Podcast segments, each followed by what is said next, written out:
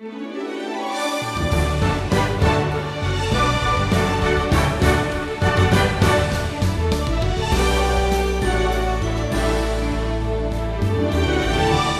on the Wisdom Journey, we arrive at Luke 2.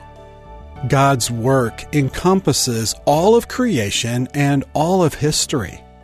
That means He's working in the lives of obscure individuals as well as the lives of the rich, famous, and powerful.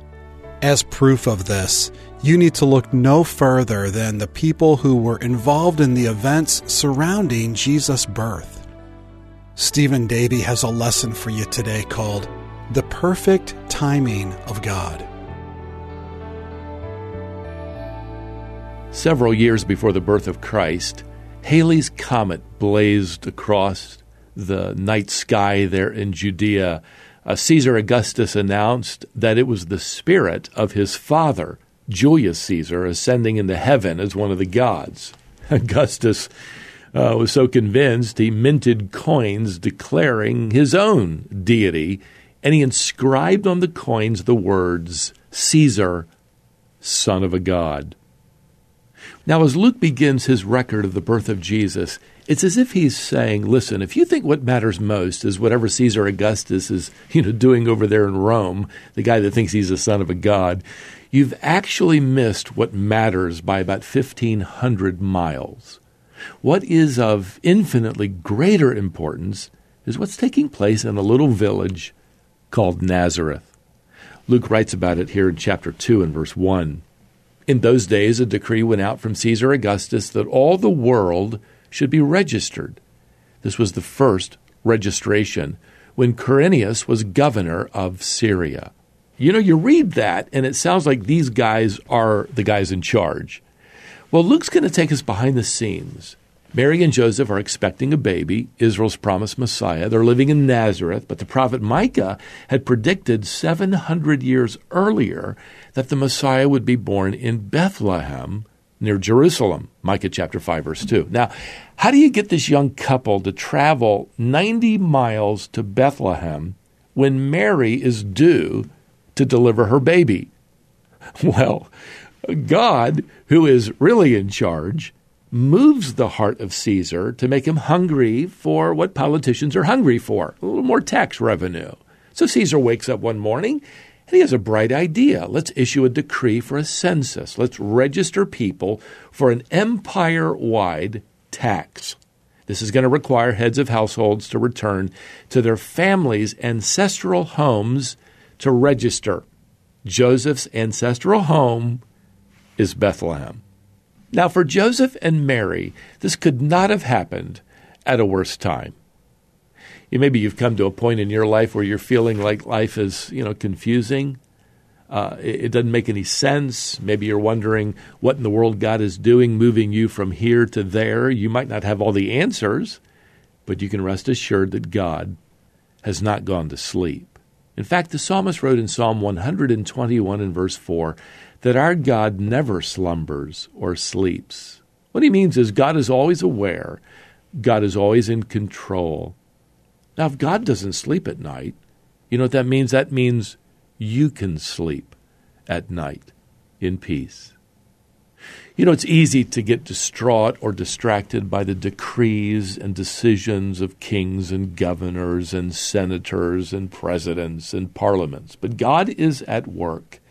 God is ultimately accomplishing his purposes behind the scenes. We usually don't catch on until sometime later. Well, this trip, although it is the will of God for Joseph and Mary, it's going to make their lives uncomfortable, difficult, and frankly, even dangerous. But let's not forget that Joseph and Mary are not pawns in the hands of Caesar who thinks he's God. No, Caesar is a pawn in the hand of the true God. Now, we know from history that wives were not required to accompany their husbands on trips like these. We're not told why Mary went along, but she no doubt welcomed the opportunity to get out of Nazareth, to escape uh, the scandal of her pregnancy. Probably nobody believed her story. I mean, who would, of a miraculous conception by the overshadowing presence of the Holy Spirit? I mean, even we don't understand that. So she goes along. Now, when they arrive in Bethlehem, we're not told if Mary delivered Jesus in a hollowed out cave or an animal enclosure connected to somebody's house. There's evidence for both. There's actually no mention of an innkeeper who turns them away. We're just told here in verse 7 that there was no room for them in the inn. We're also told in verse 7 that Mary wrapped Jesus in swaddling cloths by herself. Now, that was usually the role of a midwife. That implies there's no midwife, there's no other woman here to help. This baby is delivered into the calloused hands of Joseph. Now, Luke uh, here isn't telling us everything, but he's giving us enough details to show us the, the, the absolute humility of Christ's incarnation, the amazing fulfillment of prophecy in Bethlehem, the timing of God, which was perfect. Luke writes here in verse 8 And in the same region there were some shepherds out in the field, keeping watch over their flock by night. And an angel of the Lord appeared to them, and the glory of the Lord shone around them, and they were filled with fear. And the angel said to them, Fear not. For behold, I bring you good news of great joy that will be for all the people. By the way, this phrase, I will bring good news to you, is from the Greek verb euangelizomai. That gives us our word evangelism. In the first century, this verb was used of a messenger delivering an official proclamation from the king. It was even used for announcing the birth of a royal heir. So, verse 11 here shouts that kind of proclamation. For unto you is born this day in the city of David a Savior, who is Christ, the Lord. He's royalty. And this will be a sign for you. You will find a baby wrapped in swaddling cloths and lying in a manger. Now, this angel is joined at this moment by a multitude of angels. They're chanting this chorus of praise.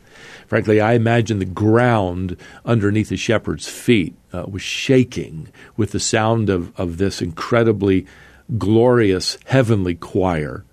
Verse 14 Glory to God in the highest, and on earth peace among those with whom he is pleased. It strikes me that Jewish couples would typically hire local musicians to help them celebrate the birth of a child. Well, here Joseph and Mary are alone. They're away from family. Frankly, they're too poor to afford musicians. I love the fact that God the Father sends the choir.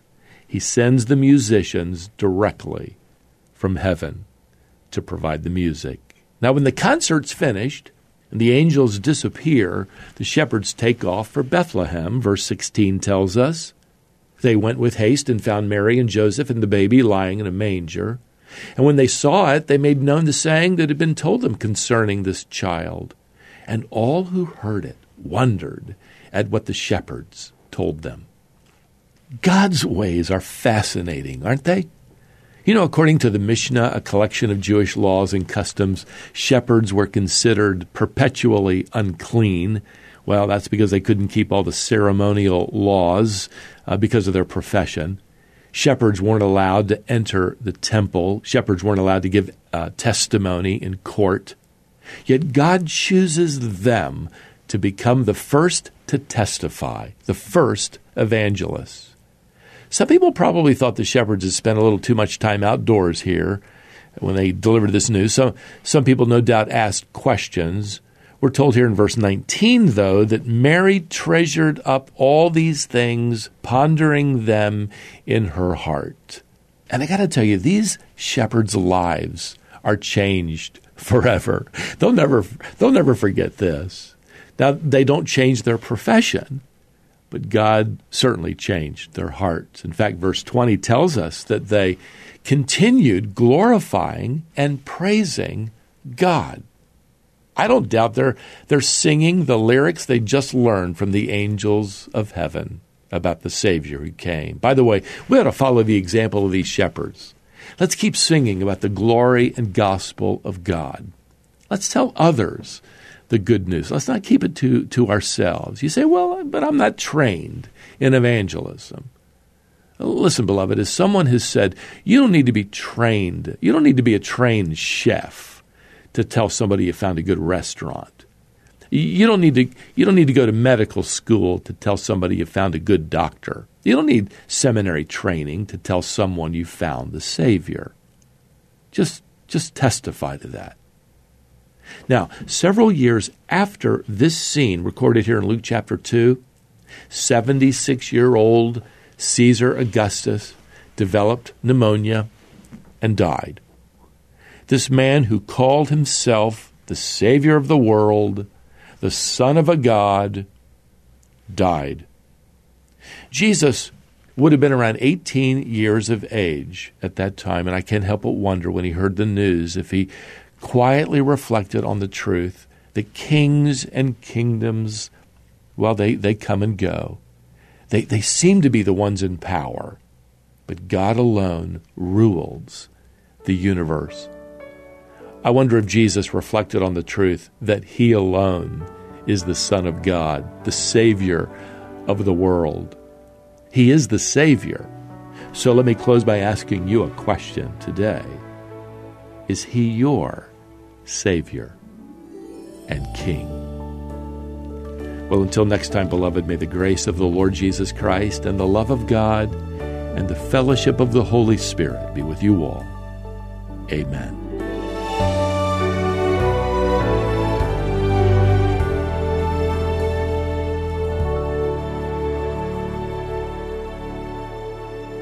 Today's lesson was called The Perfect Timing of God. Stephen Davey will continue teaching through the Bible on this wisdom journey so be sure and join us again next time.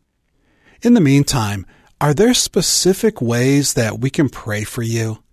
We have a team of staff and volunteers who monitor all of the prayer requests that come into our ministry. We pray individually for each one. If there's a way that we can pray for you, please tell us. Visit wisdomonline.org forward slash prayer.